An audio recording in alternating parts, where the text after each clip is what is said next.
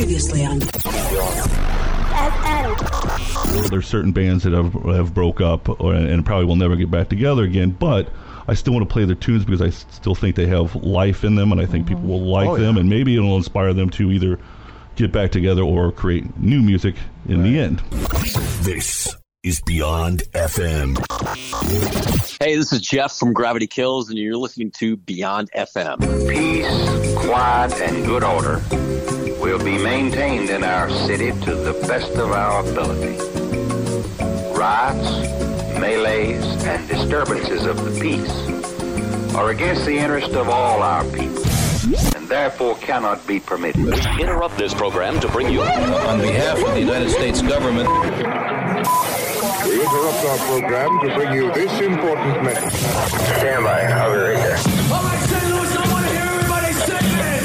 Come on. LA, St. Louis.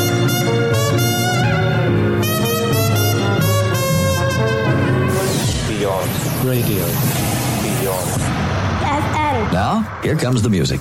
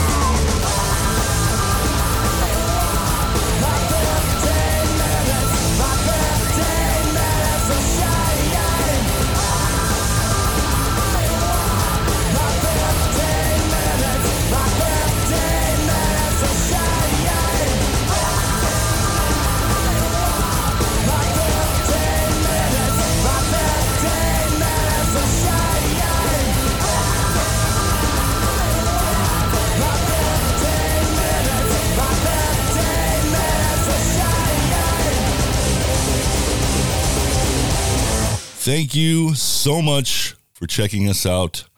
This is what I have created, and it is called Beyond FM. And what we do is we play the best of everything STL, and we do it in many ways. First of all, we we've this is marks the third year anniversary of when we started as just a little bitty podcast on Monday nights, and now we've become a 24 hour internet radio station that plays all St. Louis music. And we also have a free app that you can download for iOS and Android. And it's it's a perfect way for you just to Bluetooth to your car or get an auxiliary cable and listen in your car and enjoy, you know, music from St. Louis and surrounding areas, both old and new. And I think you'll enjoy it. Plus, we also have our website, which is beyondfm24-7.com. And that's where you can check out everything current in the local scene, including a concert calendar. We also have the track of the week. We have video of the week. We also have um, an archive of previous episodes of interviews and things like that. So I think you will enjoy it if you're a um, even if just a music fan, but especially if you're a St. Louis scene fan or anything like that. Please check it all out. I think you will enjoy it. Now today marks, like I said, marks the three year anniversary of when we started everything, and I have so I have a lot of people to thank tonight. And so bear with me before we get into this wonderful conversation that me and Jeff from Gravity Kills had last night. So I got to thank my team, especially uh, Patrick Booz from for being there from the very beginning. Uh, Jeff and Jen Nichols, they've they've done wonderful things in the scene way longer than I have. And then I have my new people, Rustin Smith, Joe Friedman, and Danelle Yale. They are all killing it and they are all dedicated to bringing awareness to the scene as much as we possibly can with what little money we have, but it's a, a lot of effort going towards it and a lot of heart. Also, got to thank our sponsors as well, and that includes Pops, that includes Gaslight, that includes Rockstar Taco, it includes uh, Shamrock's Pub and Grill, The Ink Spot, Daniel Artemisi Creative, Chloe's Cakes and Bakes, STL Entertainment, uh, Throttle America. I'm trying to think. I'm make sure that I get every, everybody in. Uh, I believe that is all. And also, much love to uh, folks like Shane Presley from Rock Paper Podcast, Brittany Burney, uh, Jim Fishback, um, Frost Money. Uh, Frost Money is also part of the team now too, so that is that is awesome. Uh, I have so many more that I want to thank. Like I'm, I'm like feeling like I'm accepting an award, which I am because in reality, when I started all this, I didn't think it was going to last this long. For one, we went through a you know a pandemic. Everybody did, and trying to start an internet radio station during a pandemic, and we needed live events and everything else to really get our name out there, and we haven't been able to do it. It's just been all word of mouth, and it's been incredible.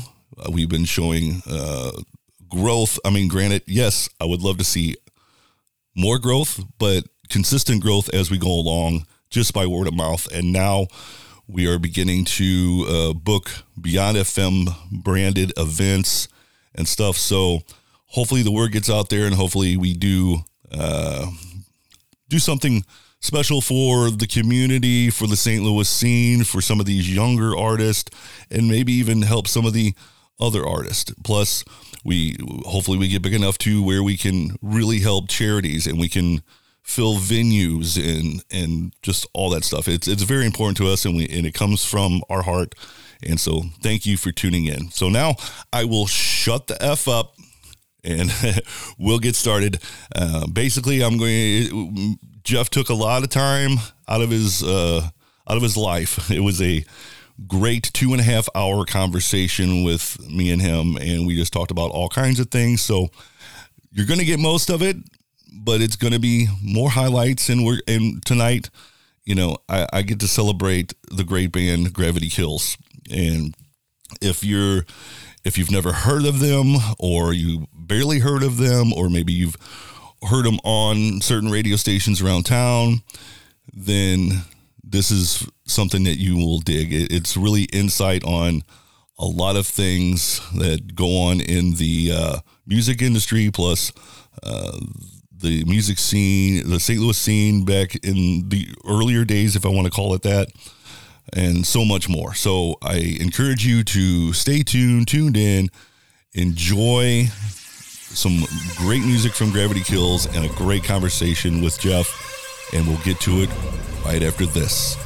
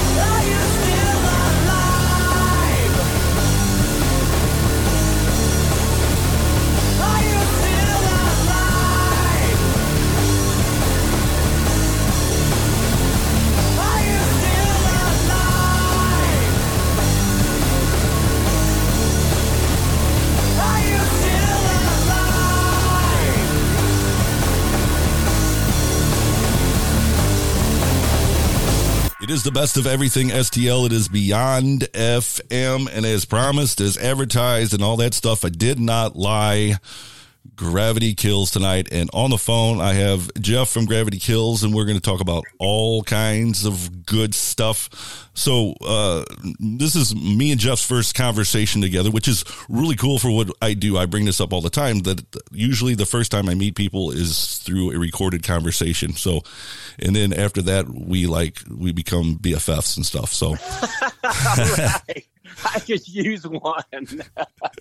So uh, let me get backtrack for you for a little bit, just so we, because in a way we're kind of on the same page at least from the beginning. Now, now, granted, Gravity Kills went and branched off and did amazing things, but in 1984, um, I started a band. Well, I was in a band or joined a band as a singer um, called Organic State, and at the same time, Gravity Kills was formed. Now we, you know, naturally, Organic State did not go very far. We went far enough, and I was happy with that. Um, but let's talk about first uh, what I want to talk to you about, um, at least towards the beginning, because a lot of the younger kids who may listen to this, but also it's it's it'll be good for the the older listeners too about the whole process and everything else. But back then, and you'll remember this, and I bring this up a lot, is that the point had uh, the local show, and it was like three hours long on a Sunday. Do you remember that? Yeah, there were, and and that was something that a lot of both rock, you know, and alternative stations back in those days did.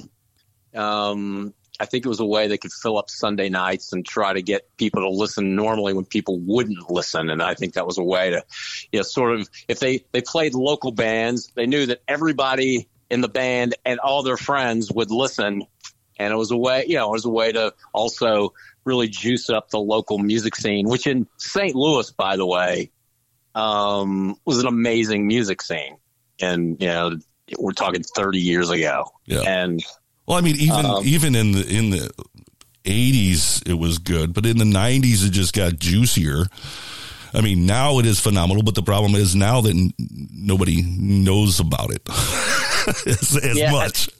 Yeah, and I don't know how you make people know anymore, and we can get all, into all that. But you, you, you get to, yeah, we could let's talk about let's let's uh, let's not get in the weeds. What you know, Yeah. let's stay on stay on point here. But uh, yeah, I mean, I remember all of that stuff, and um, you know, Sunday night shows were if you were a local band, um, you know, that was before Spotify and YouTube and Yeah.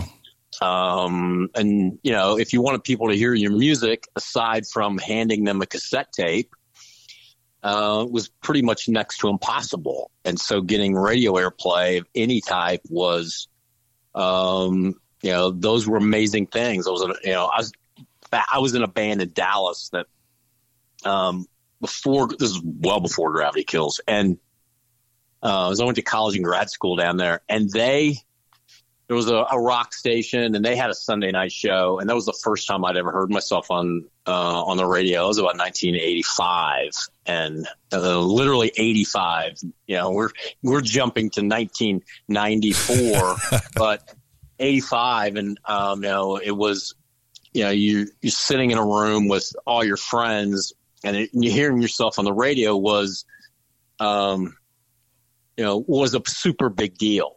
Oh yeah. Because I remember whenever they heck, they played us once on the local show, and it was the you know the very last song. uh, It was at midnight, and we you know looking back on it, I know nobody was listening except for us, and we were just sitting there, Right, know, everybody had uh, dropped off by then, right? yeah. Uh-huh. We're sitting around the radio, you know. We're like, yes, we got we got played. We're going to be fucking huge now, you know. yeah, you know, but that's what. But that was, you know, for that moment in time, you felt that way. Yeah. and and that's not, you know, and musicians out there now. You know, I don't know. You can go through TuneCore and get on Spotify, and you can do all those things. There's a million aggregators, you know. Now, I mean, you can, you know, mm-hmm. to get to get your music out there. But does anybody really hear it?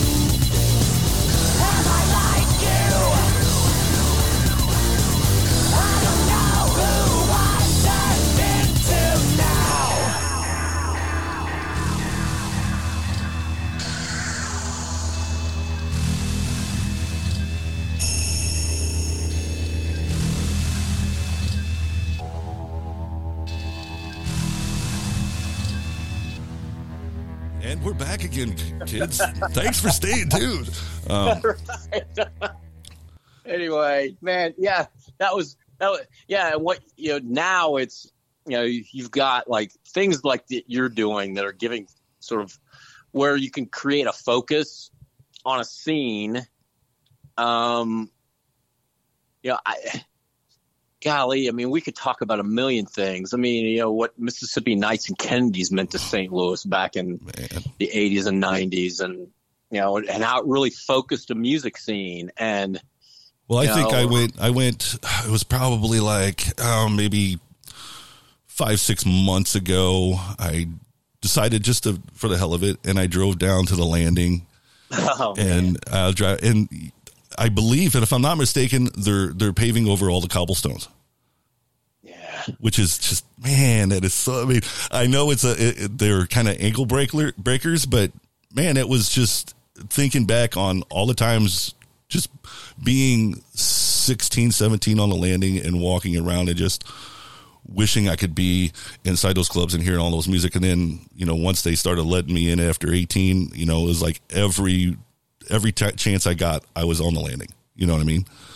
yeah i mean it, i think you know st louis you know because we're you know all of us are from the band we're all from jefferson city and then you know everybody kind of migrates to you know in the smaller towns you migrate to the big city and make it you know make it big not necessarily for music just to sort of escape you know escape the small town but even when i you know spent time in texas and dallas there was a you know deep ellum was a couple clubs club clearview club dada trees um, some clubs there sort of focused the local music scene there as well and you know bands like the toadies and um, you know golly uh, edie brickell and new bohemian Oh, yeah.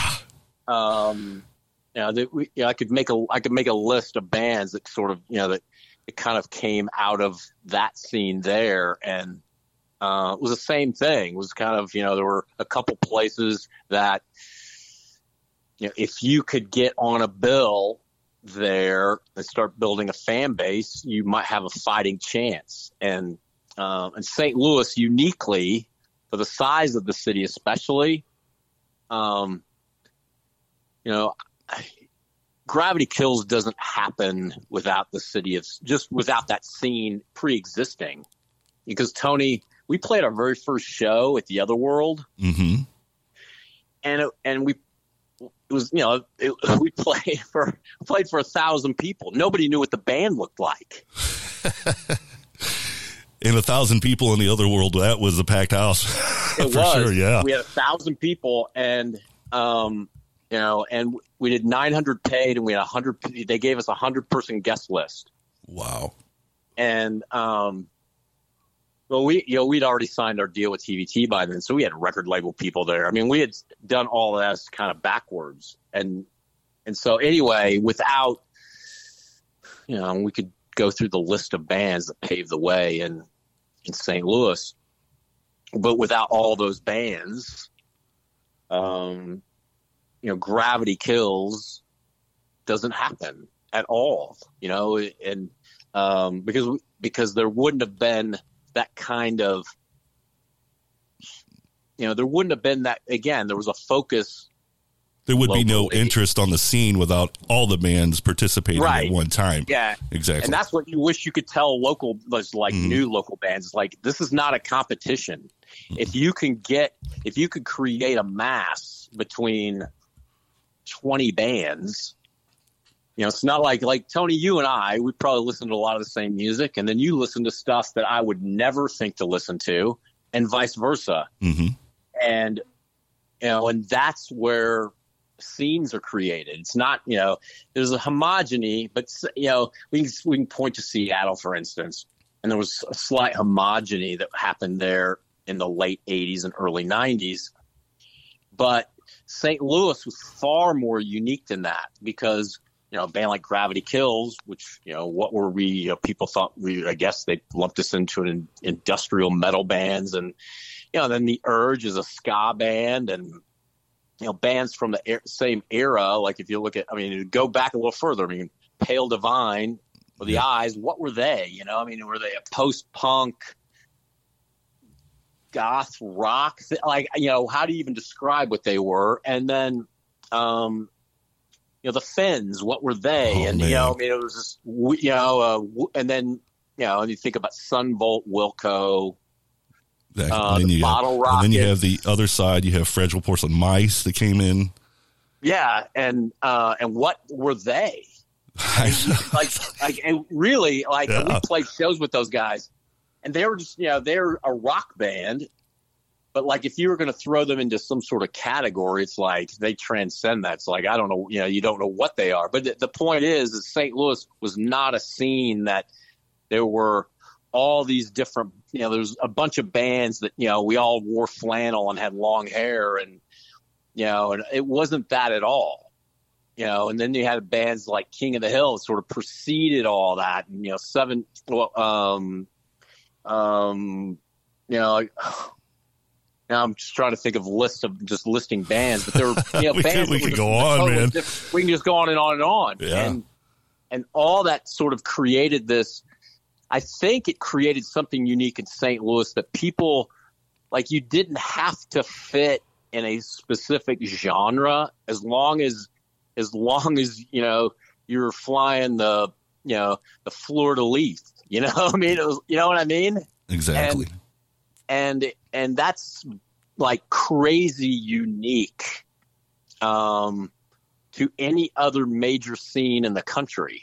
You know even when i talk about dallas like you had things like the toadies tripping daisy um the nixons came out of that scene in the early 90s um you know but then you had bands like billy goat. We can't even you know we did have to go super x-rated to talk about what they did um you know there but but they but the dallas scene was kind of a you know there was they almost you know was kind of jammy but you know but it had kind of a singer songwriter touch to it like you know it was kind of a post it was almost a post grunge thing like before it was post grunge. Yeah, gotcha.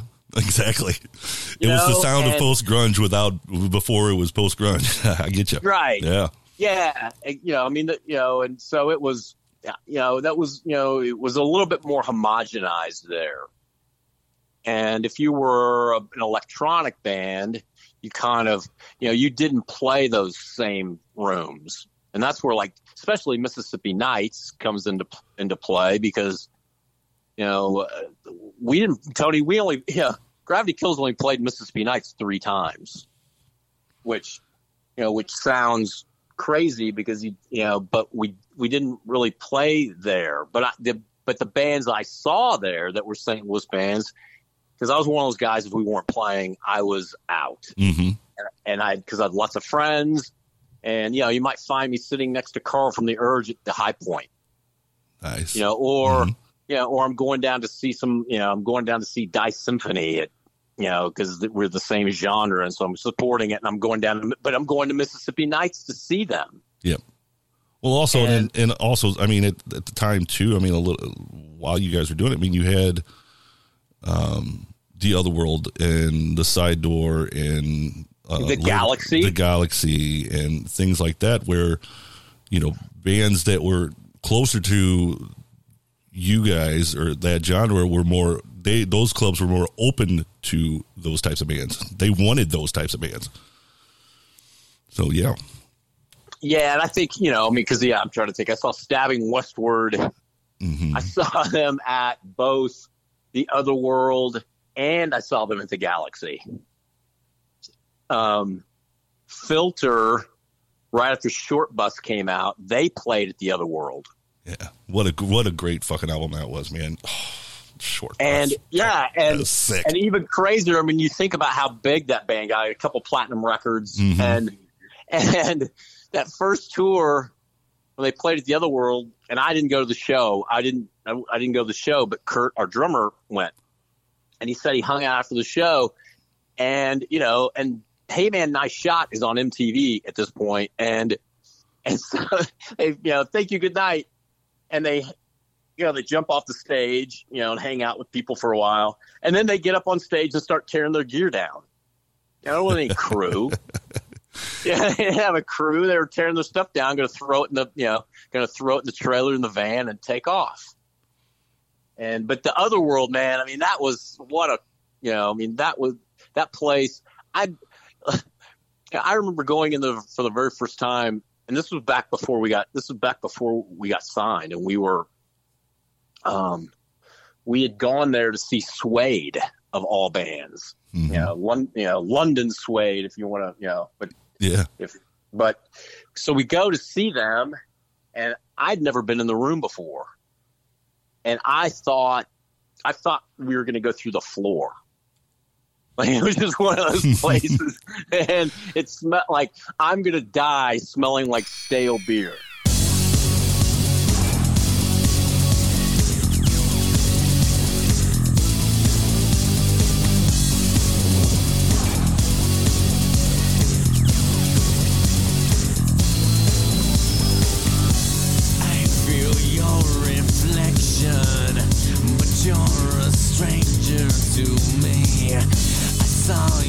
Staring back now, your shadow right next to me. Can you be my enemy, my disease? Looking through what's left of you to hold on to.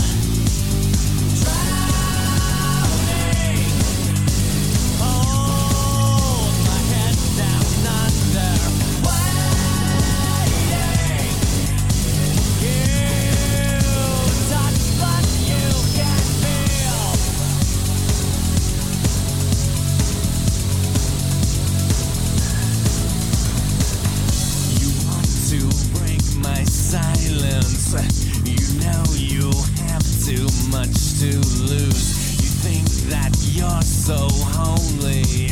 You think you're breaking me into.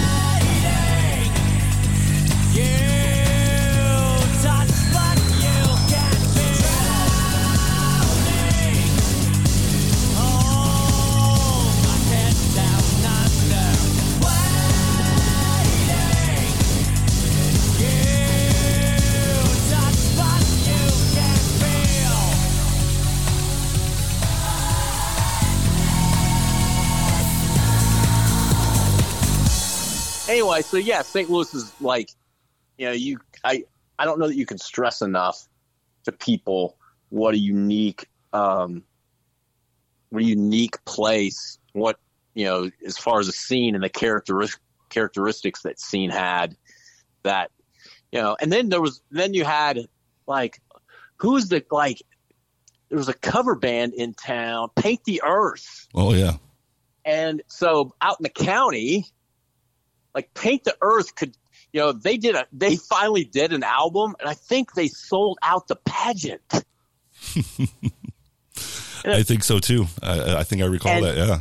Yeah, and and so again, it's like you know, I mean, it, look, you know, I've played in cover bands, and and and by the time, believe me, I tell people this: by the time you play "Guilty" for the thousandth time, Yeah. you know, you're kind of, you know, and you recorded it, you know, however long ago. Last show we played was with the Urge at the pageant 2012. You know, and the, and how many years w- removed were we from writing that song in 1994? And by then, you're just giving it, you know, you're just let, you know, people, it doesn't have the same meaning for you anymore. You know, that lightning and that whatever that bottle was, um, you know, that is turned into something else. And so you're really going out and you're playing music that just people want to hear. It doesn't matter if you're Gravity Kills or if you're you're talking about you know other bands, Pale Divine or you know or bands like Stir, for instance. Mhm. You know, um, you know, when they play a show, you know, those three guys get together and go out and play a show. You know, those people want those people want to hear. Yeah. You know, they want to hear. They're the probably going, "Oh my they know." god, I don't really want to play One Angel, but we know everybody wants to hear it." you Right. know what I mean? Yeah, right. And good, you know, and you know, and so, and yeah, and you, people will sing every song. I mean, people sing every word, every you know, to the, the the song, and it's awesome. And but Paint the Earth was so it was weird. Like St. Louis it wasn't like it was just, it was just original local music. But if you were, you know, if you were. You know, which you know, which led to bands like Doctor Zhivegas, you know, and mm-hmm. Frankie, who's this insanely talented human being who's had this really amazing music career. Mm, and you know, and those guys and those guys are out, you know, playing shows and making a living and you know, and Frankie's, you know, posting on Instagram with his cigars and, and you know, and his you know, his cars and hanging out in his pool. I mean, he's, this guy is living his best rock star life exactly. and and that was and some and that's also something very unique to St. Louis. Like again, you had this thing, but people were just supporting live music. It didn't it didn't matter if you were. I guess if I guess what I'm trying to say, Tony. I guess there were there was so much talent, and still could be so much talent in the area, and people were awake to it. Whether you know whether they were playing their own stuff down at Kennedy's or one point, you know, you're in a punk band, you're playing the creepy crawl, or you know, or you're playing. I played. I was out one night. Oh my god. Um, now I just I just blacked out on the club. Um, I, I sat in with this band and they were doing nothing. It was just this experimental like whatever you wanted to play. Like it wasn't jazz, but it was like, it, and it was with one of the guys from Pave the Rocket. It was Jim from Pave the Rocket. And I sat in and played drums of all things with them. and it was down near um, uh, Cherokee, down in that part of down in that part of St. Louis, you know, South Side. Yeah. And so you had all that going on, you know, and those people, you know, they thought we were MTV sellouts. So, I mean, I'm sure, you know, there was a needle scratch when I walked in the room, but, but I sat in with these guys and, you know, and, um, you know, Pave the Rocket. It was another, that's another band that was like, how, I don't even know how to describe what they did. Me either. Um, I I just call it like indie. I don't know what, Yeah, what else you would was- call it. Yeah. Right. But in right, but indie like, you know, right, it was like a little bit of I don't know, it was a little bit the Pixies and it was a little bit of I don't know, we could make a list of what bands, you know, that sort of touched on what genres. But th- yeah, again, another band that you know, that played a homegrown show um out at Riverport. And um you know, there's there's damn few cities. I guess I'm just gushing over St. Louis. It's- it's- about No, man, it's fine. I like, I like, that, you know, I like that you're uh, talking about things that people don't. I mean, either one, they remember all that and they're like, oh God, like I am, or younger generation going, man, that sounded great, you know. So yeah, Yeah, where keep we- going. yeah, where we could go, yeah, young listeners, we could we could um, Contemporary Productions. They're around again, but at the time they owned what is now Hollywood Amphitheater, Mhm. Hollywood Casino Amphitheater. Um, for us old people, we we call it Riverport Amphitheater hmm still. But um, we did two shows out there. We did a show. The Urge was on one show in '97, and then we did another show. Um, we closed. The Stir was on. Stir Stir was on that show. Like Pave the Rocket was on that show. I mean, I could fragile porcelain mice. Was, you know, it was a um, radio iodine Oh man. um, you know, pro, you know, I mean, I, I'm, I'm gonna, you know, I'm gonna piss people off because I'm forgetting all the bands that were on that on that bill, and we did like, we did like thirteen thousand paid Wow. For just, you know, for just a bunch of local bands. Now, granted, you know, Gravity Kills at three three videos in active rotation on MTV, and you know, and we had had, you know, top 10 singles in other countries and some crazy stuff had happened to us. But really in St. Louis, I mean, people, you know, we were, we were a local band and, um, and so that's what the local scene was capable of doing.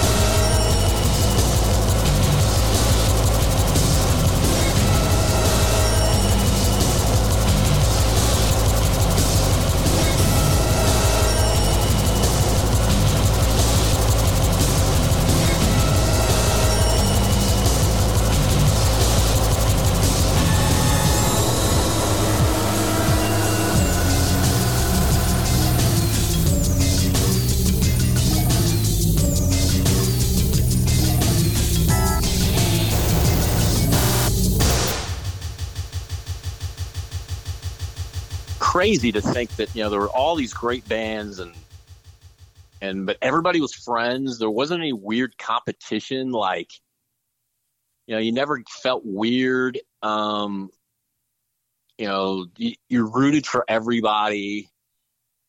Uh, but at the same time, Tony, it was a weird time because everybody was getting signed out of St. Louis. I mean, you know, we were sort of the first band from that wave, and then the gate floodgates opened. Yep. And um, and then you know, bands that had deserved deserved to, you know, like like the Urge. You know, people were flying in to you know to talk to us. You know, different labels and they would and they would ask about the Urge. I mean, everybody knew about the Urge in New York or L.A. All those labels knew, Yeah.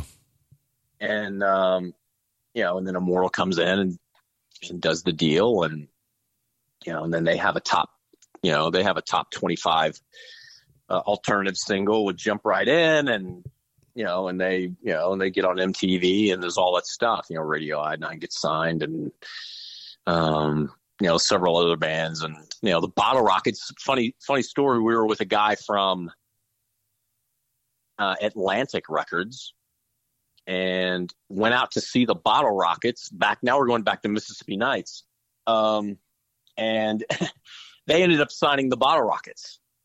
Nice. Yeah, and uh, yeah, because yeah, we ended up. It was Reprise and TVT were the last two labels standing for us, and we ended up with TVT. But it was yeah, with again Mississippi Nights, and when and I talked about that uh, Suede show, that was with um that was with uh, the guy from TVT Records that we went to see Suede. So it's just yeah, it's really odd yeah, how all this stuff kind of ties together. And, um, you know, even if we were in town, oh, and, you know, we're talking about radio, back to radio. So, you know, we could go through the whole point essential story if you want to. I would like to. I would like to a little bit just talk about because I mean that, that. I mean that really is what kicked a lot of the stuff off. But um, I know. I remember back in the day when everything was starting out. Okay, and, and the point essential came out, and I know a few, at least a few people in my circle. They were talking about Gravity Kills, and I think there was a small. And I want to. So you're on the phone. I want to clarify um, what the exact story was. Um, they were talking like Gravity Kills was just one person at the beginning creating the song. no, kind of like a Nine Inch Nails thing. It was like the same No. scenario. no, that that would be super cool if it was. Um, it was actually far less uh, sinister than that. Um, yeah, here's this is here's the story. So, you know, Point Essential, you know, the Point had decided they were going to do this. And this was Alex. This was back when Alex Luke hmm uh, was the music director there, and a guy named Jim McGuinn was the program director. And they got the idea actually from Alex Luke came from uh, KDGE in Dallas. That's where he came from when he came to St. Louis. Well, in Dallas, they had been doing a series of local music CDs called Tales from the Edge. And so they just so the point says, "Hey, start submitting songs." At the time, I'm living in Dallas. You know, you know, I'm living in Dallas. I was, I had just, um, I had gone to college and grad school there, and I just, you know, the I guess the the wagon broke down, and I was, you know, and I was working and whatever. So here's the, I'll try to make this as quick as possible because I can go into a million details. But I got a call. These guys waited until it was Kurt, you know, Matt and Doug, you know, the other three original members of the band, and they decided a week, I guess not even a week before um, the submissions were due, the Monday before the Friday at five o'clock is when they decided to start working on this on a song. So so now cut to Wednesday night. They've got they've got a piece of music, a piece of sort of produced music. There's no vocals, there's no melody, there's no there's no kind of you know um, reference vocal. There's nothing. Exactly. Okay. If I so I get a call because I'm the drummer Kurt Kerns, and I'll plug his. He's he's got an architecture firm out of Maplewood called V3 Studios, and so he he was working he was working as an architect at the time, and it, it's beside the point. He calls me because we're cousins. He's like, "Hey," he tells me the story. He's like, "Hey, we got this piece of music. We don't have anybody sing. You know, here, take a listen." You know, and we're talking about over an analog. This is 1994, Mhm. September '94. Over Yeah, an not like analog they can- phone line. Yeah. So they can't just send you a file, you know, an email. No, they can't just write, hey, right, just email me a file real quick. And no, so they hold the phone up to, so all I'm hearing is,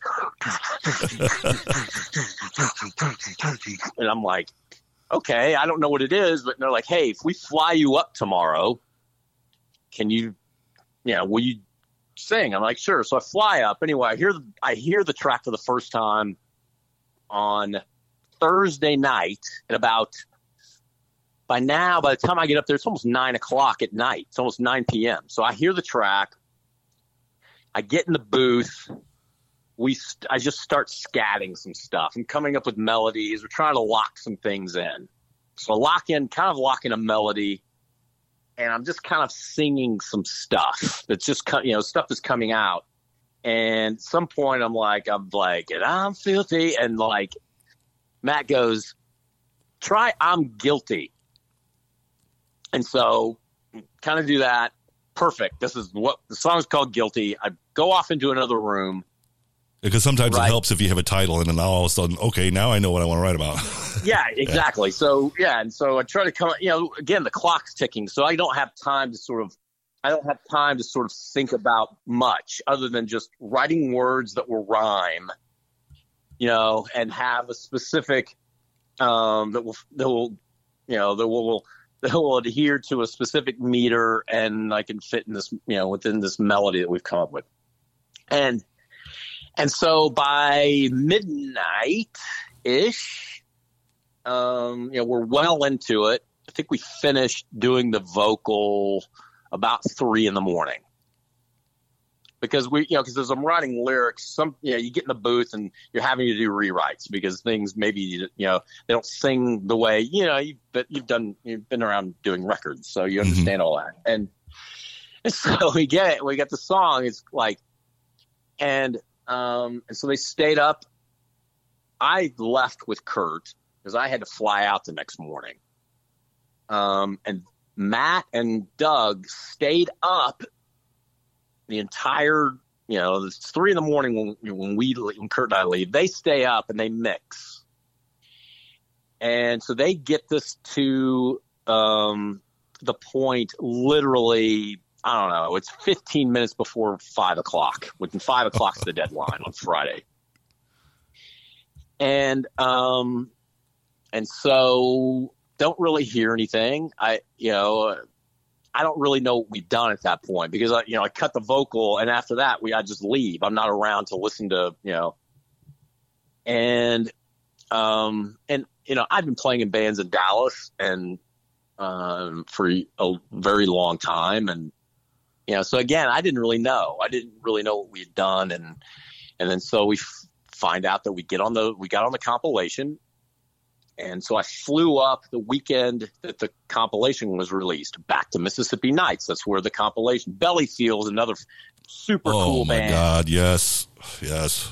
Yeah, super cool band. And I remember meeting those guys that night and, you know, the night of the release. And so we were not the, you know, I think, you know, the, there was only, tw- I think they either made 2,500 copies of it or 3,500 copies of it. And they were selling it for a, you know, it was the proceeds were going to a, a, um, charity and they weren't going to make any more. That was it.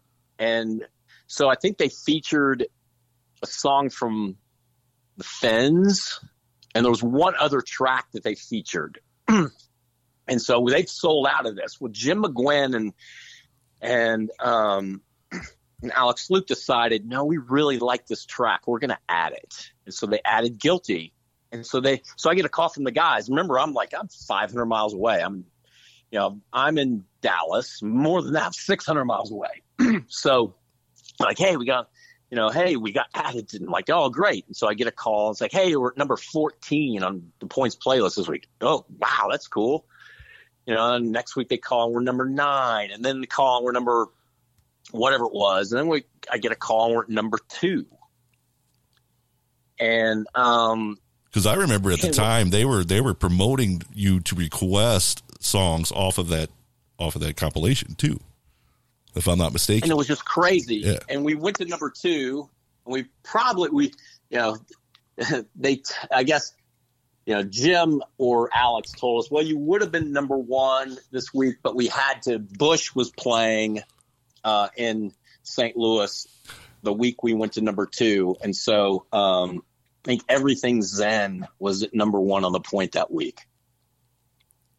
and uh, and so cut to we get a um, Well, and at that at that time, you're like, oh, we're up against that song. That's fine. You know. yeah, How- right, whatever. How I mean, can you compete point, I think these guys are making it up, Tony. yeah. you know, because I'm not even there. I don't hear all the stuff. So, so anyway, so so cut to, um, you know, back in those days for the kids out there, there were magazines and the, and there were industry magazines like Radio and Records, which would, you know, which were industry magazines uh, that went out to, you know, they went out to record labels, they went out to radio stations. Exactly, and and Uh-huh. most and some most of radio stations have to report to some sort of Right. agency to uh, report spins.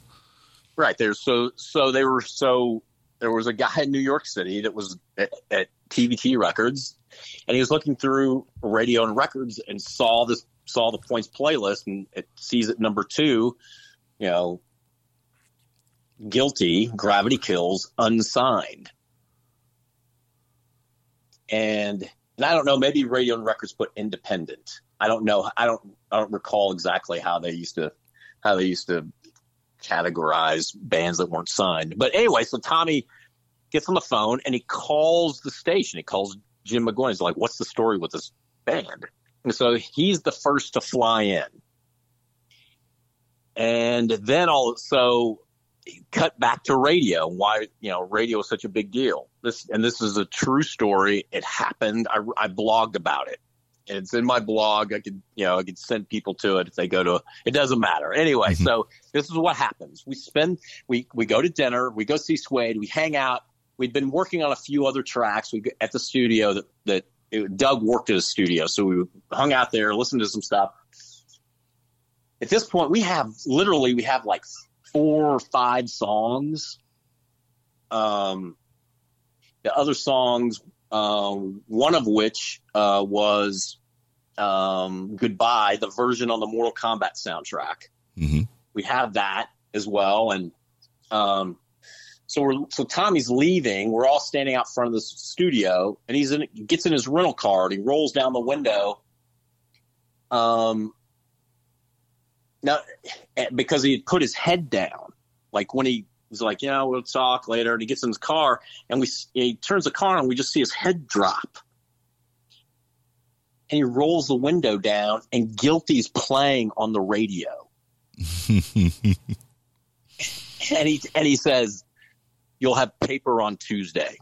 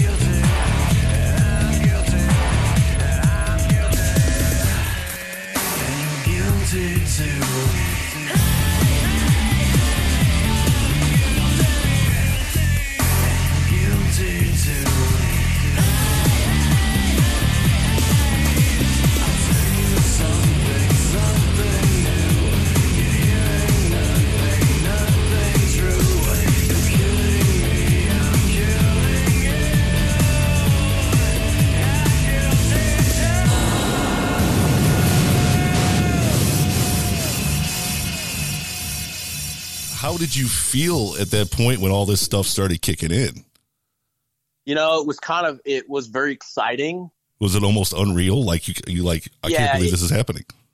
and even as it was happening, it was very unreal. And you know, you've heard of the you know this imposter complex that people get.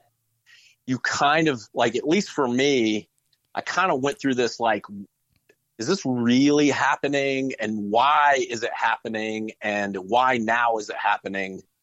Um, you know, I was I started playing professionally actually when I was in Jefferson City.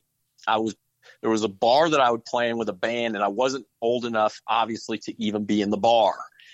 And it was in downtown Jefferson City, and my mom let me do it because I was an okay, decent kid, and as long as you know, I had to promise her that I wasn't going to drink, mm-hmm. and so I'd been, but I was getting paid to do these gigs, and so I, so I'd been playing for real, professionally since I was 17. And then by the time I was in college in grad school in Dallas, I had already been in two other bands that had gotten sniffed out, one by MCA and one by Atco East West, if you remember that record label. And Faintly, yes. Yes. And so, you know, I'd already kind of, and I kind of felt like it was never going to happen. So I remember we were, we'd flown to LA and we were in the Alexandria Hotel, which they shot a lot of this, you know, where seven, the movie Seven was shot. A lot of that movie when they were in the building where, um, you know, Kevin Spacey's apartment was and, Mhm. you know, all that stuff. That's the Alexandria Hotel in Los Angeles. Gotcha. And that's where we shot the guilty video. And um I remember Kurt and I we were they were shooting some scenes. There was these two there's a two sort of women, I guess. We were women. They were of age. They were they were in one of the rooms and they were jumping up and down on a bed. And They were getting these shots. And we the band we weren't in these shots. And so I think Matt and Doug were off like at you know catering at craft service, you know, eating or hanging out or whatever the hell they were doing. And so, but Kurt and I, you know, I went to you know, I went to film school. So did Doug. I don't know why he wasn't hanging out more. He was probably I don't know. He was taking something else in. So anyway, we were Kurt and I are in this room, and there's like you know, and there's lighting people and there's all this stuff and there's sound because they're still you know they're still running the song even though like we're not lip syncing and we're not even but they're still playing the song when they're shooting the scenes and you know and there's all these people and there's makeup people for these girls and there's like and we just look at each other and we're kind of sitting in the corner and we're just laughing. Because it's like you know this this had happened. By the time we're shooting the guilty video we're less than 18 we're about 14 months from the time that we stepped foot in a studio together for the first time. Wow. and it was a whirlwind. And you know we go from that to you know debuting on 120 minutes in february. Um and we were already out on the road.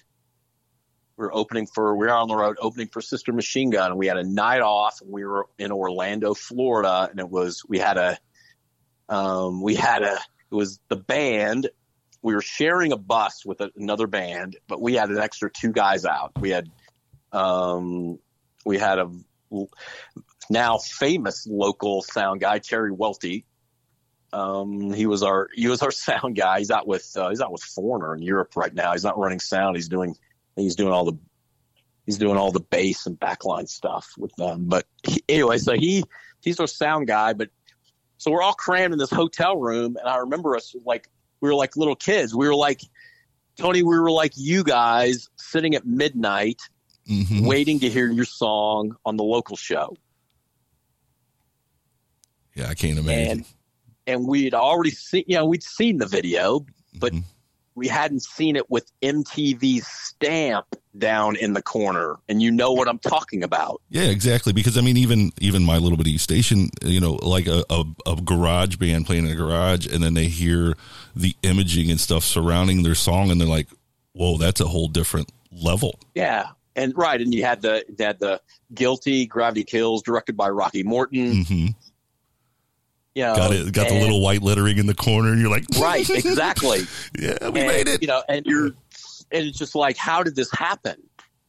And it was, you know, and it was, it was amazing. And then we go on from that. We headline the first ESPN X Games tour, and you know, it just things happened, and it just, you know, and it was an amazing. It was a shorter ride than we would have wanted, but we we left on our own terms, and um, you know, and everybody's been successful since the band, and so and we've been one of those bands that we didn't, you know, we've played. Let's see, we played since the band broke up. I'm trying to think. I'm trying to count how many times we've played, and I can actually count them. So bear with me. It's like five, six, seven, eight. We played two shows in seven. Okay, so like five. We played two shows in 2010 one show in 2012. We played eight shows since the band split up.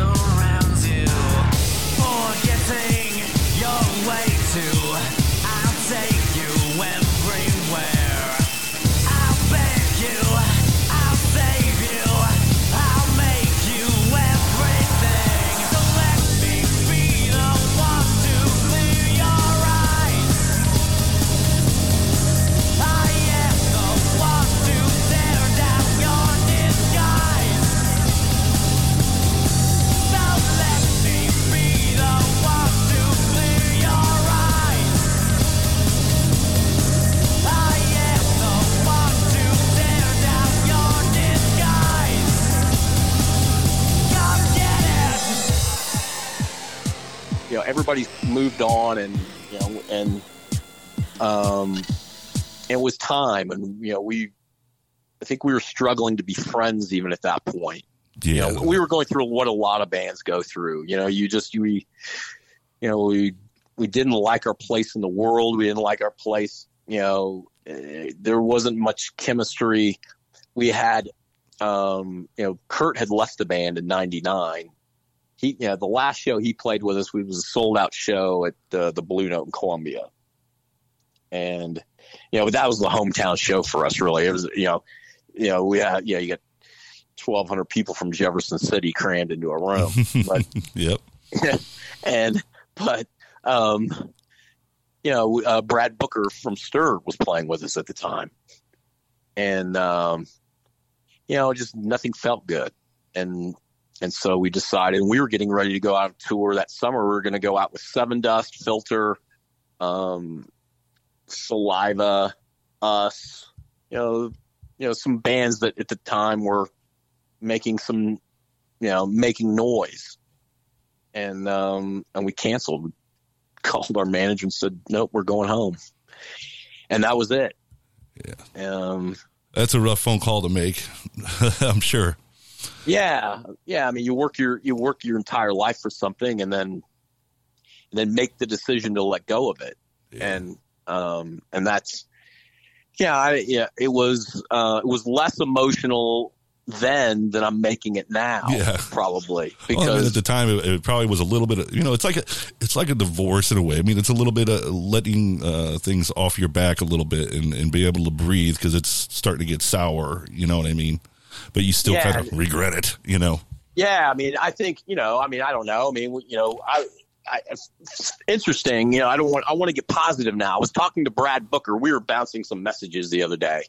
You know, as I stay in contact with all these guys, of course. You know, we're you know we have text thread, and we can get to the sort of the future of what's happening now. You know, here in a minute, but we, um, you know, I was talking to Brad. You know, what Kurt brought to the band as a drummer was different. You know, Brad Booker was a, you know, obviously a much different drummer than Kurt. You know, Kurt was, Kurt would have, if you talk to Kurt, and Kurt may hear this at some point, you know, so I'm speaking for him, and I hope I don't get this wrong. Kurt was far more interested in playing bass parts and guitar parts in, in the studio than sitting behind a drum kit and not that he and not that he didn't service you know he was not that he didn't service the music on a, on a drum kit live you know it just wasn't you know i don't think it was ever like that wasn't his passion. Yeah. and and you know for and brad was just a different drummer. And i was talking to brad and i was like it'd been interesting you know it'd be interesting either way because you know you know because kurt and i musically now like we you know he he sends me bands to listen to. I send him stuff to listen to. You know we're like you know, like we're musical brothers still Yeah. That's awesome. if we just if we discover new stuff because we're still looking you know we're you know we're in our 50s and we're looking for new bands you know we're looking for stuff that you know it's like and that's beautiful what- because a lot there's a lot of 50 year olds that don't do that anymore. yeah and so we so yeah so the kind of stuff that i would let's say if kurt let's say if gravity kills would have continued with kurt Kerns well kurt was also something that kurt brought to the band that i don't think anybody else could have ever brought was kurt was our rick rubin like kurt like doug Firley was the guy who was turning knobs and making crazy noise Mhm. you know that was like like my job and Matt's job in the band was sort of create these, you know, sort of jumping off points. And then Doug would just sort of take things in places that you never knew that they could go. Like he would just find noise or make noise or you know accidentally make noise and um and he'd create these things. And then but what Kurt brought to the project or what to the band was he was he would sit down like if I was going to write lyrics and we would sit down and we would talk about like you know he would help me focus on what I was really trying to say you know and he was coming to it like you know Rick Rubin if you you know if you've listened to him in interviews Rick Rubin tried to approach producing from the from the point of view of a fan. Yeah. You know, what do I want this? What would I want this band to do? You know, and you know, not necessarily like formulaically do, but what would you know? And so Kurt could focus, you know, and he was the schedule keeper, and he was the like we had, a, you know, we'd have a calendar up on the wall in the studio, and we knew what we were doing, and it's this and that, and you know, and then when Brad brought something a little bit different to the band, like that we never really got to explore. And you know, Brad and I were kind of kicking around. I was like, I would have, you know, it would have been interesting to see had we decided to just, you know, you know, just to sort of regroup. Um, because the band Gravity got very heavy at the end. Yeah, I And have I think- noticed that. and I think that we kind of I don't know that it was necessarily it was, you know it wasn't by design, but I don't know that it was necessarily where you know I don't know I think maybe we got you know I think in hindsight like look like um superstarved to me that is a like lyrically it's the most honest record of the three because I was in therapy at the time and I was simply just writing about therapy. And so lyrically is to me, and there's some really bright moments on that, but it's but it's aggressive and it's dark and it's angry, but it's also kind of where I was at mentally. And so I would like, you know, so I never had a chance to make a record sort of with the band after emerging on the other side of all that uncontrolled anger. You know, because it wasn't teen angst. Yeah. You know, it was it was full on. You know, my life is crumbling around me, and I'm trying to hold. I'm trying to hold myself together here because I've got all these other people sort of counting on me to hold it together, and I resent them for it, and they resent me, and it was, and uh, you know, and we made a record that was, you know, that it, that it sort of exposed the friction that was happening in the band.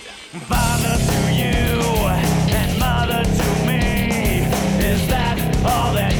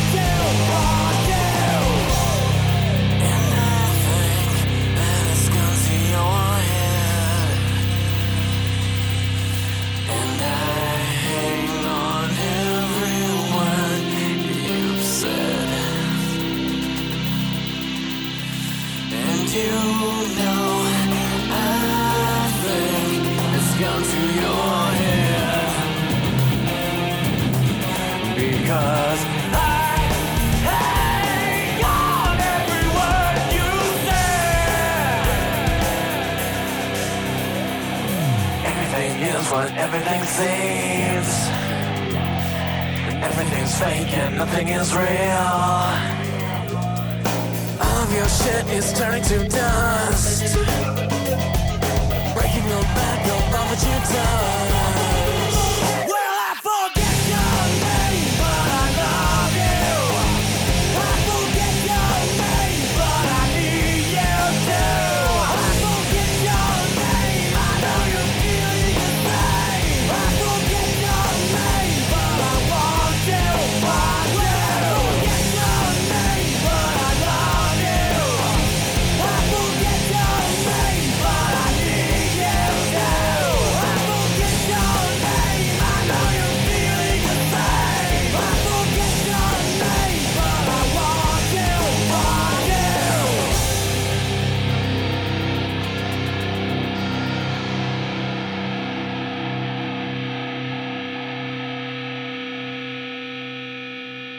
Still, it was it was art, uh, you know, reflecting what life was bringing you. You know what I mean? and and I would have liked to have, and I would, you know, and I would have liked to have seen Tony where the band kind of after I could have been a little bit healthier, uh, you know, mentally. hmm And I'm not, you know, and not saying, look, you know, Matt's gone through stuff, you know, Doug's gone through stuff. Doug had some crazy rumors, by the way. There were crazy rumors about Doug, and you know, um, and I can tell this story. This is a great story. Okay. Doug shows up at the like we had a studio in Soulard, and and one day, uh, Doug's there by himself because Doug owned a, Doug owned the building and he lived above the studio, and so our sound guy came over and basically to kind of have an intervention with Doug because apparently Doug was a heroin addict. Doug had never looked at heroin in his life. and so there was some so this so there's rumors like you know so we had all this kind of crazy stuff happening around the band um and you know so we ended up so yeah so like um today is the uh, you know it's the 24th anniversary of the release of um perversion hmm which I think perversion has some super brilliant technical moments on that record. You know, because we were we were sort of jumping into some places. We just when we started that record, we had just gotten back from touring Europe. And we were discovering that was before like that's before the prodigy goes huge here. It's before like and we're listening to bands like Future Sounds of London and Mhm. Orbital and you know, and the Prodigy before, like, it's before Fat of the Land came out over here. Yeah, I, I, In could, fact, we, I could definitely uh, tell the maturity in perversion over the you know the debut album. Definitely. and so we, yeah, so we, you know, so that we were kind of, I think we were kind of on to something.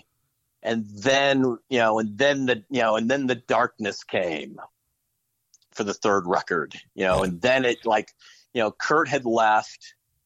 Um, we were kind of flailing in the studio at that point. We wanted out of our deal desperately at TVT Records because our our and R guy had long left. We had gone through several A and R guys, all sweethearts, by the way, but they but we weren't their band. And we, Stephen Gottlieb himself at TVT was our A and R guy at one point which does not work because you can't have the guy that holds the purse strings in charge, you know, and they're fighting for the, you know, the band to the guy in charge of the purse strings. hmm It's not how, you know, you, your A&R guy's got to be in there batting for you to get things for you. And maybe, you know, we need a bigger budget or we need more time or, you know, or whatever it was. And so we, we got out of that. We went we went seven months without a deal. Um, I we're still recording a record. We don't know if anyone's ever going to hear it. Um, I take a break from that. Decide I'm going to do a cover of Personal Jesus. Well, we really liked it, so we ended up sending it out to radio stations, just guys that we knew, by emailing it to them. But by now we could do that, and we were sending packages. We could This was ninety. No, this was two thousand. And we and we burned CDs and we would send it out. And we had a board just like if we heard a record label. And we had all these stations listed that we'd send it to, and stations that were playing it. We ended up getting like forty six stations to play the track.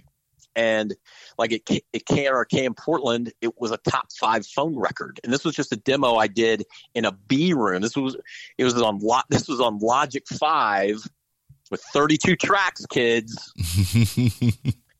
you know, this wasn't you know this wasn't Logic, you know, Logic 10 Pro with you know with as many tracks as you can fit. As long you know if you've got 64, you know, you know 64 gigabytes of you know of RAM. You know, the, you know where you could just have you know like we did the third record like Superstarved. I mean, we did 190 tracks. hmm I had 32 tracks. Nothing bouncing, nothing at 32 tracks. And so we did that. We sent it out. Now all of a sudden, whoo, now all of a sudden, you know, people are like, oh, maybe these guys still have it. And then we ended up, you know, then we ended up getting Sanctuary BMG. Sanctuary, those are the guys that um, they started, uh, those are the guys that got their start. Uh, they're managing Iron Maiden.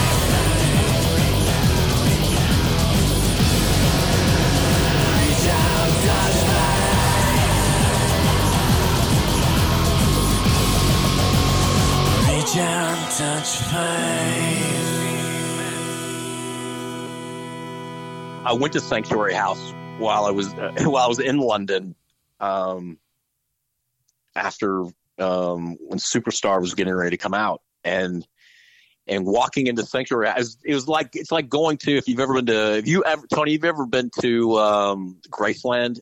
Yes, I have. I was very young, Okay. but yes. Have you ever did you go into the uh, racquetball room? No, I did not. Okay. Well, When you go into the racquetball room, that's where they have all the gold and platinum records.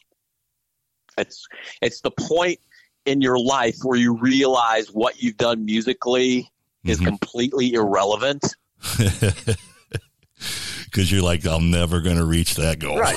No, and nobody will, Yeah. right? Nobody. And and so I walk into Sanctuary House in London, my record label, and I'd been I'd been over there doing press and the record's getting ready to come out in the US.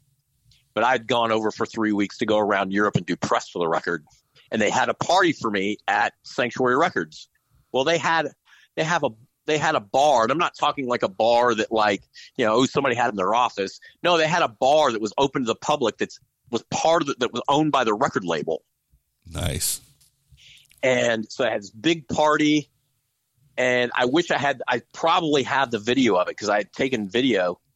And at one point I was in my pro- project manager's office with two other people and we were spraying beer everywhere listening to a Sevendust record. and and and it was that first time and and Tony we were there and we're at the bar and they walked in with the with uh Superstarved in its like you know in the jewel case was unopened. You know was in the in the shrink wrap and the whole thing. And I started crying. You know and because I it was I was holding something that took two and a half years to make that I didn't think anybody was ever going to hear.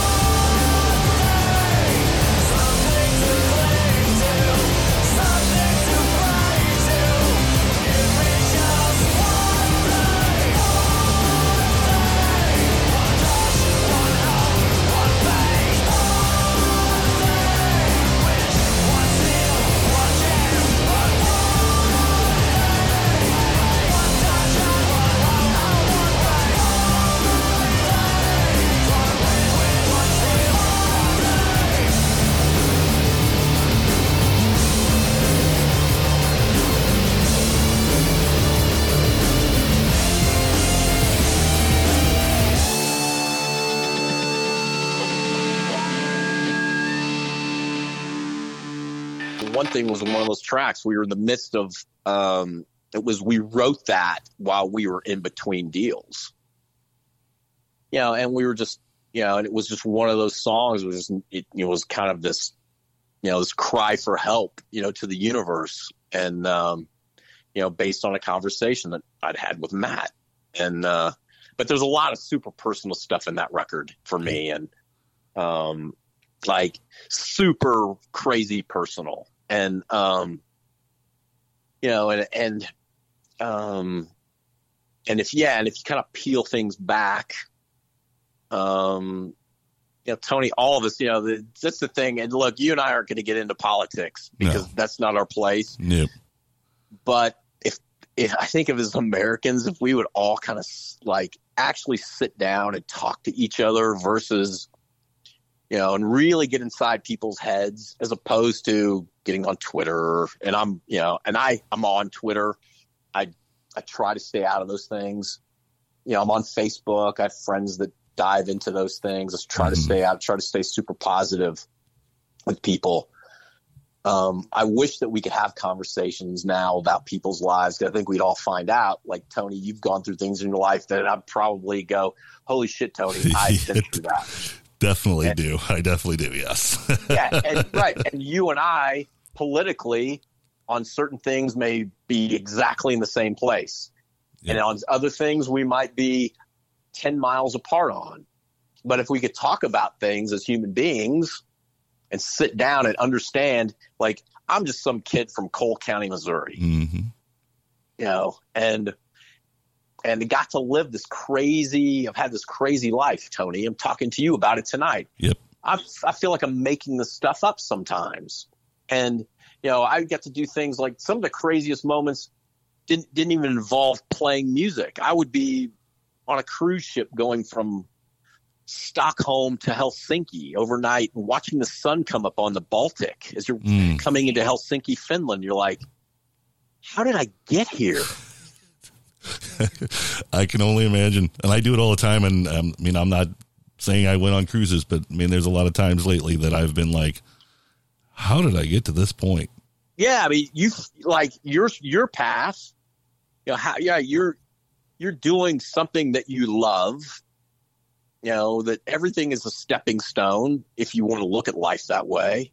And our, you know, and just you know, I, I, you know, you have experiences every day that uh, I'm sure that if you really step back and go, man, you know, how did I get here? This is crazy that I mean, am doing this. This this conversation right here is one of them. I mean, honestly, how did I get here? You know, and that's just me just pursuing Yeah, my you- dream and doing what doing what's right. You know, Yeah, and that's you know. We're going back to the first part. I'm circling back around to the first part of our conversation. You know, hmm. if that's if if you're playing music and you could look at it every day, like how did I get here? And I am lucky to be at whatever stage you're doing it. At some point, look, at some point, Tony, you've been in a band that sucked. I've been in a band that sucked. I sucked at what I was doing.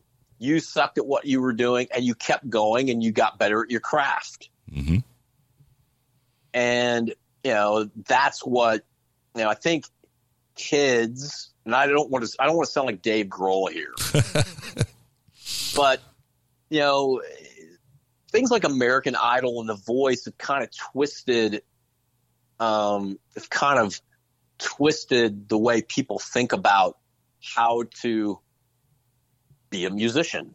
Yeah. And, you know, and Dave Grohl put it, you get in a garage with three other people that maybe aren't very good and you just get better together. yeah. You got to suck before you can be good.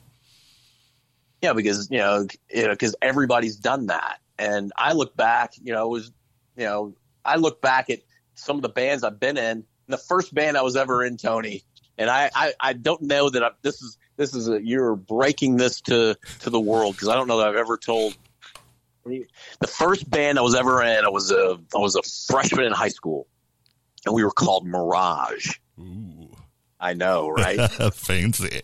Yeah, we had T-shirts made at the mall with like you know those like sort of iridescent like multicolored letters that you could like like iron onto a shirt. Yeah, That, those were our shirts. and we that we wear. We got to play like kids' birthday parties and stuff like that. You know, they'd hire us, you know, for and we make like fifty bucks. You know, Yeah. and and you know and we you know we just did it you know and we had dreams and we you know and um and we loved it and that's why we did it and even by the Yeah. time uh with gravity kills what what happened to the band. It's not a cautionary tale. I think it happens to everybody. You have to if you get caught in the trap of we understood we weren't caught in a trap. We understood well we were. And thing is we understood that we were caught in it. Yeah. and that's what created the conflict. And you know the first record was a self-titled record. it was a very pure experience for all of us we were just making music we didn't know what we were doing together as a band we just you, you loved were, you, doing were, it you were probably still in awe after the re- record was done and everything else. Oh yeah, I remember we dude we sat in the Dean and DeLuca in New York City the day they finished the mastering. Doug and John Fryer had gone to get the record mastered at you know with uh, uh, Howie Weinberg at Masterdisc. Just like that guy was like he was doing everybody, Smashing Pumpkins records. I mean, all the stuff. And so we're sitting in there and we're just staring at the CD of the mask. Like we're just staring, like it's sitting in the middle of a table, and like nobody's saying anything. you know, because John and yeah, John and and Doug had gotten back, and and I just you know just remember sitting there thinking, you know, again, it was like one of those, wow, this is why, how did this happen, and why is it happening, and and then the success happens, and then all of a sudden you start realizing that you're part of a machine, and then you start fighting back.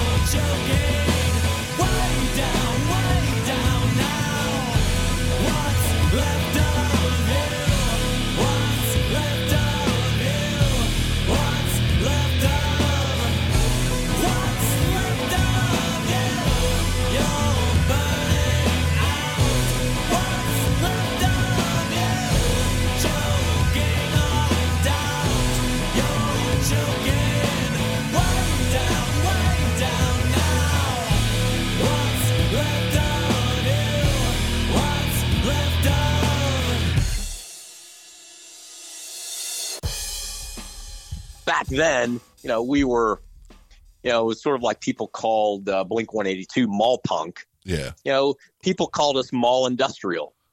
Yeah. You know, or eight inch nails. I mean, we could go on. There's lots of lots of fun Mhm. names they used to call us, and which is fine. You know, whatever. We, you know, and and so I guess the point is, is that you know, so we we go on, and so we so we name that remix record manipulated on purpose because we that's how we felt. We were manipulated into Mhm. doing this into this thing.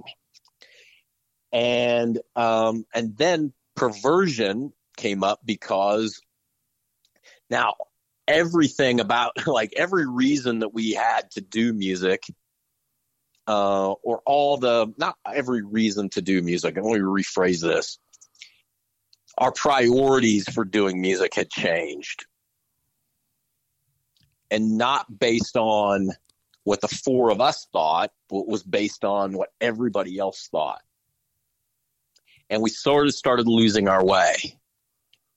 And you know, and if you look at the cover of that, you you know, you I don't, you liked that post today. Thank you, by the way Yeah.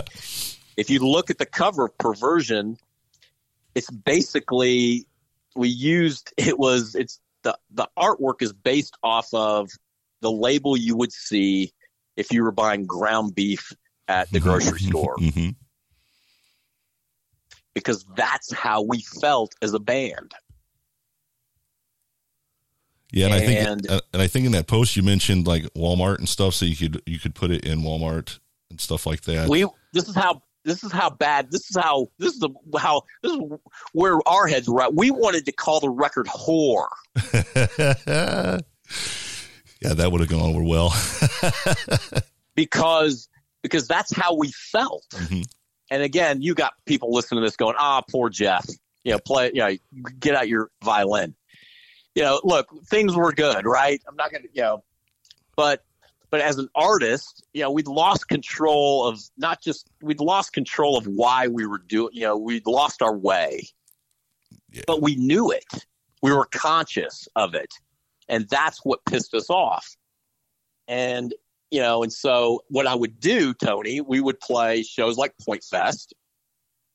I didn't do this at Point Fest because we closed that show in '98 when Perversion was coming out.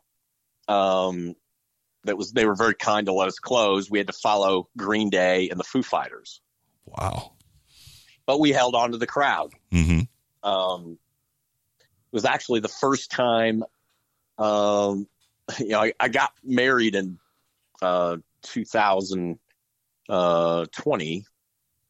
Um, and the first time my wife ever saw me in person was at that Point Fest. Hmm. Um, and so anyway, didn't really know her. She just she could tell the story. But anyway, um, but anyway, you know, cut right. I mean, cut to you know, basically, you know, twenty years later, then you're you know, you connect with somebody on Instagram, and the next thing you know, you're you know, you're getting married. That's how things work now. Yeah. But anyway, anyway, That's the way to Um, the way to date now, kids. Worst. Right. Yeah.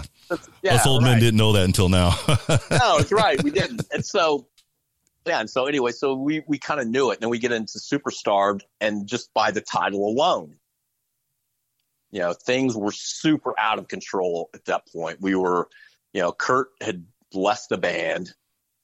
Um, we were flailing. I mean, we just didn't, you know, we had no direction. Um, we made a record that we didn't, we thought, I'm very proud of that record because we hung in there. And again, lyrically, it's an insanely honest record. And it's got incredible moments on that record. But is, you know, some people may listen to go, that record sucks, Jeff. That's fine. It's, you know, everybody has their opinions. But so, but that record, even the title is about where we were at. And, um, you know, and so, you know, there's this, so there's code all the way through like the Gravity Kills discography hmm you know, we weren't just coming up with titles just to come up with titles. I mean, we were marking places, you know, and that's what doing a record is too, by the way, kids.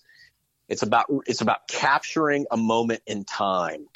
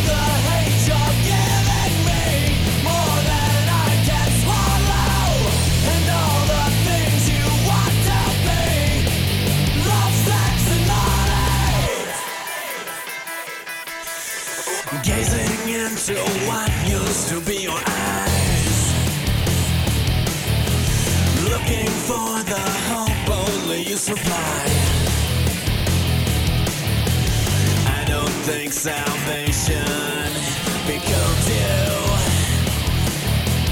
Now the light grows stronger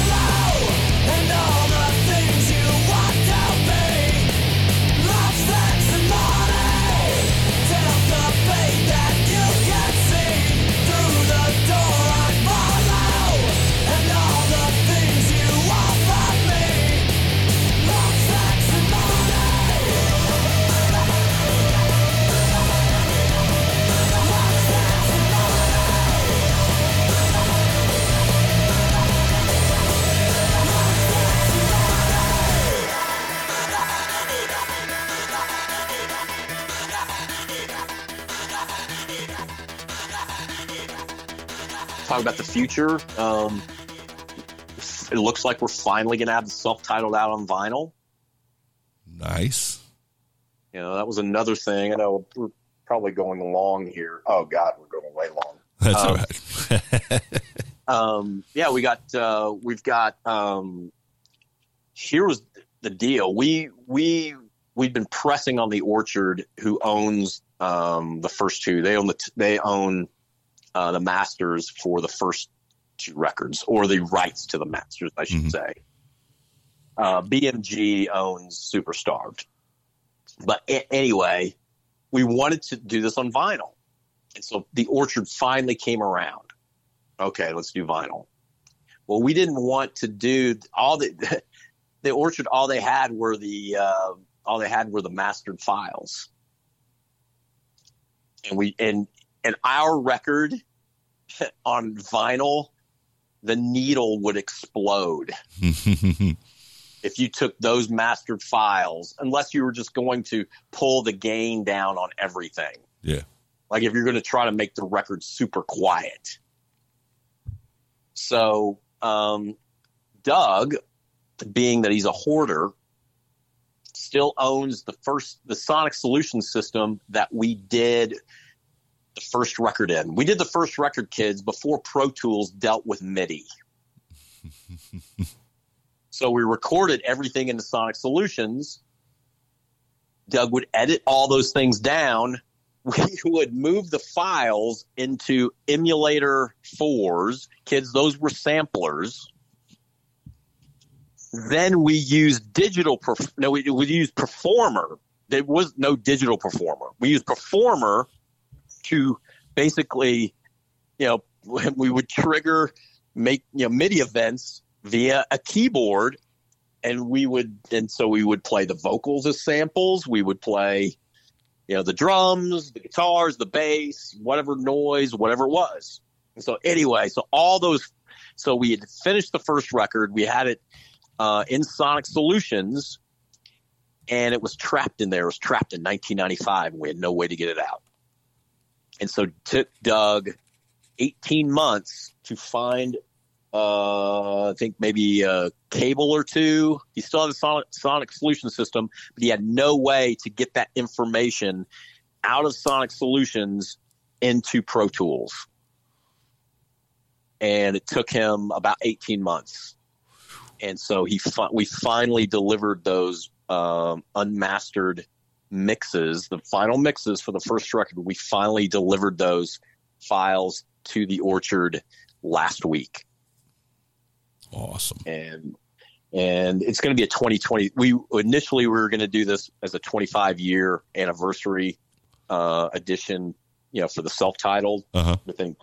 Uh, but then, um, you know, this technological issue became a problem, and uh, and the orchard, the guys at uh, the orchard stuck with us, and uh, they just said, "Hey, if you could, guys," because we didn't want to release again. We could have released vinyl and just had those.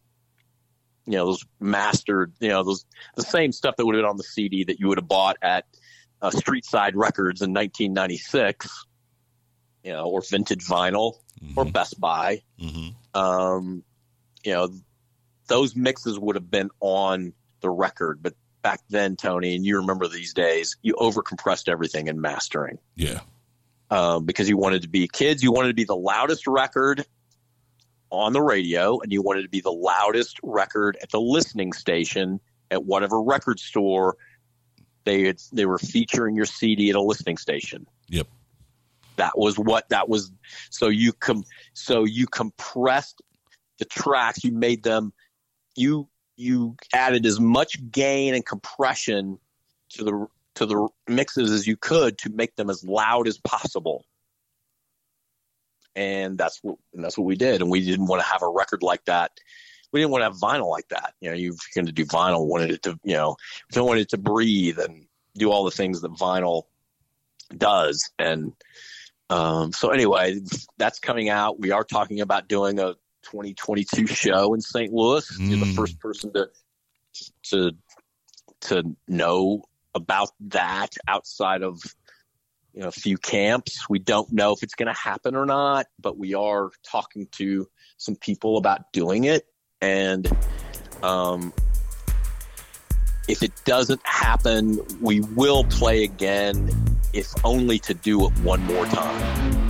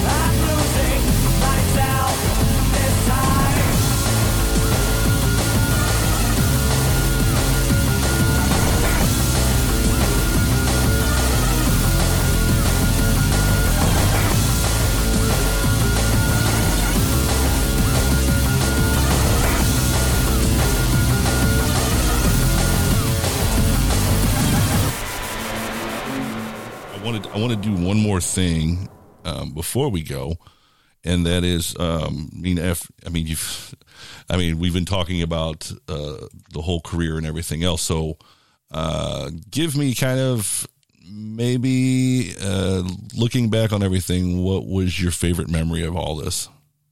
Oh man, I know it's a tough question. if I had to pick one thing, if I had to pick one memory, um, was being golly. If I'm picking one thing, this that's hard. Um, I'll tell you collectively because I'm gonna. I want to. If it's gonna be a memory, I want to. Inv- I want it to be a memory that, that includes all the guys. yeah. It was standing on stage at the other world before we went we went on, and we put up we put up like if you remember if you'd ever been to the other world, and we put up because again nobody knew what we looked like, so we put up this scrim like after like Bellyfield played that sh- Bellyfield played that show. Oh man! And now the band, the other local band, is gonna be pissed off at me because I don't remember. Uh, and then we had a band out of Boston, Boston called Fledgling. Uh, that was the first band, and I'm sorry for the second band. I know if somebody hears this, they're gonna be super pissed off, and I apologize. So anyway, we're standing there, and you know, we used look, ever we played live, but we used a lot of we used a lot of stuff on stage to make noise that we couldn't make. hmm You know. And so and we used ADATs back then, which a lot of people did. I mean, Nine Inch Nails did. I mean, we could go on and on about the bands who used them. And Kurt hits play, and we get an error message And I look at Kurt and I'm just and I just go, go for it. And I'm giving him the roll it. Because at this point, like the the intro is already rolling, but he's getting an error message on the ADAT controller. And we just all looked at each other and said, Here we go. Yep. Can't turn back now. Let's go. right. And and I remember pulling that scrim down. We had we had a we had a person on stage right and stage left, close friends, of course. And then I was in the middle, and it looked like because we were backlit, and it looked like I was kind of clawing, like sort of some like dramatically clawing at this thing, and I wasn't. I was just trying to grab it, but it but it looked like I was doing some crazy thing. And I remember pulling that thing down as we go. We opened with Guilty, by the way. It's our first show. It's like, fuck it. This is what they came for. We're going to give it to them right at the top of the show. wasn't you know, wasn't, hey, we going to wait to the end. And that chinga chinga chink, and the band kicks in, and a thousand people like lunged at the stage.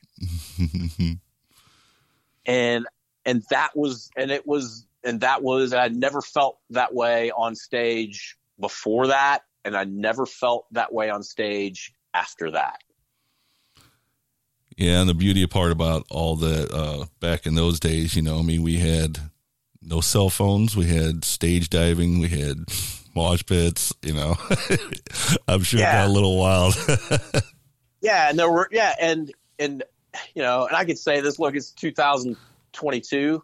There were there were a couple there were a couple um, there were some things going on in the front row with the barricade. There were some two there were two young ladies giving me a sex show. um, my grandparents were there. so I was a bit You a like bit I'm of trying to take all this in. you had a bit of a And, complex uh, out there. Like, I don't know what's going on. right. And there's you know, there's yeah, and so I'm like I'm almost it was like it was one of those moments in like the first sort of 10 minutes of the show it's it's ha- almost hard to remember because you know there's so much going on that um you know I mean that I was just tr- you know again I'm like I'm watching these girls go at it my grandparents, I can see them in the back of the room. So I'm so I You can can't really watch- enjoy it fully. right. So I'm, so there's this weird thing like my past, my present, and my future are all happening at the same time. Before we get off here, I just want to, on behalf of everyone, St. Louis wise, we still appreciate your music. We still love you guys, and I'm going to continue to keep the the spirit alive as Hey, long as I can. Thank you. I mean, you know, that's super cool. And, you know, that, dude, I don't even know what to say. And again, we, I just took up two and a half hours of time to never get back. no, man, this is great. you know, And- but um, you know, you and I, were, you know, we're probably closer in age, you know, than some, you know, these kids we're talking to. So you, you know, we've cut our teeth in a different time, and I hate to sound like an old timer, but because I do embrace like digital technology, and you're embracing this, you know, this, you know, you're embracing all this stuff too. But maybe, you know, you wish you could, you know, you could, you, it's kind of like, you know, now if you wish that you could sort of shake the 18 year old self Mhm. and go, man, if you really pay attention, you could change the world. Yeah.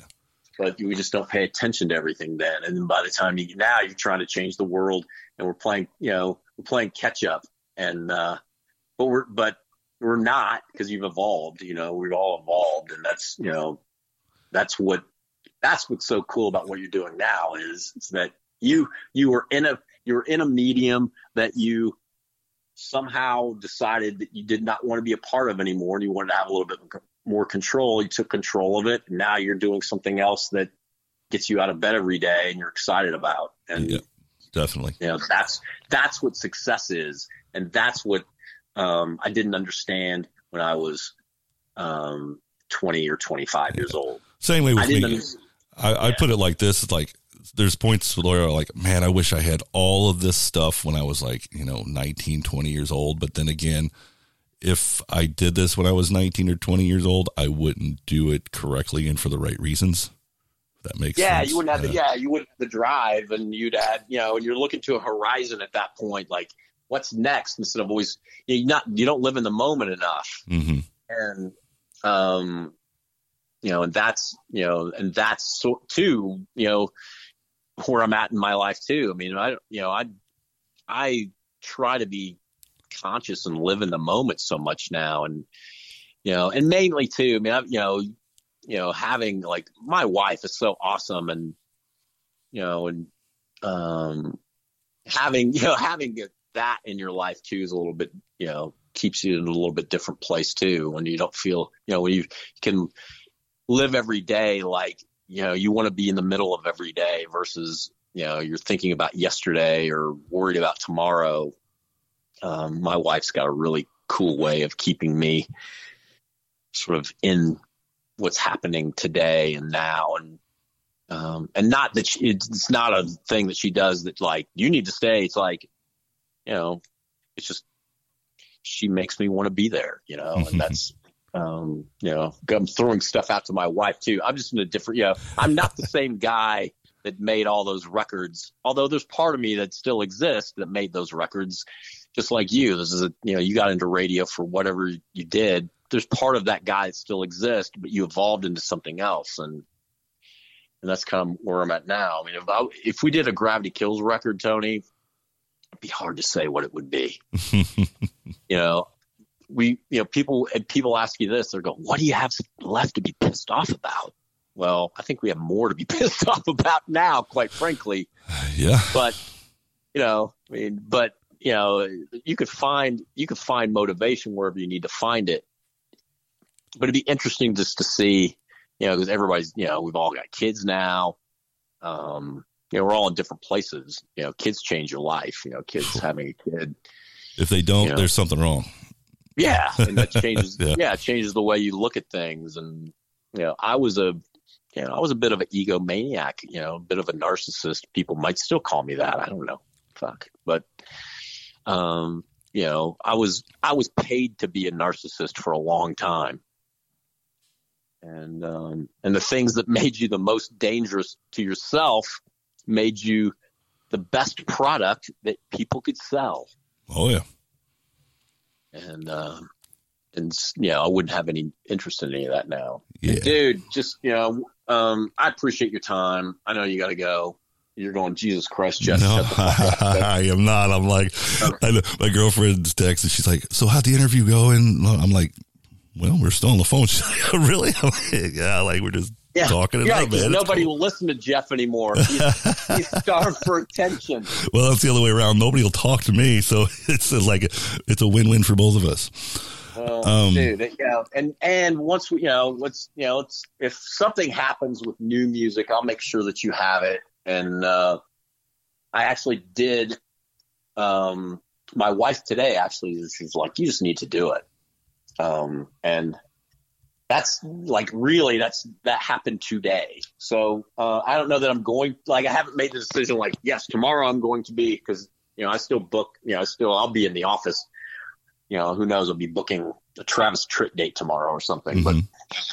yeah, I'm joking, but you, you never know. But anyway, yeah, but yeah, I've got time here, and at some point, um, I don't know. I mean, at some point, you know, the what journey begins with the first step. So you just have to go sit down, flip everything on, and go.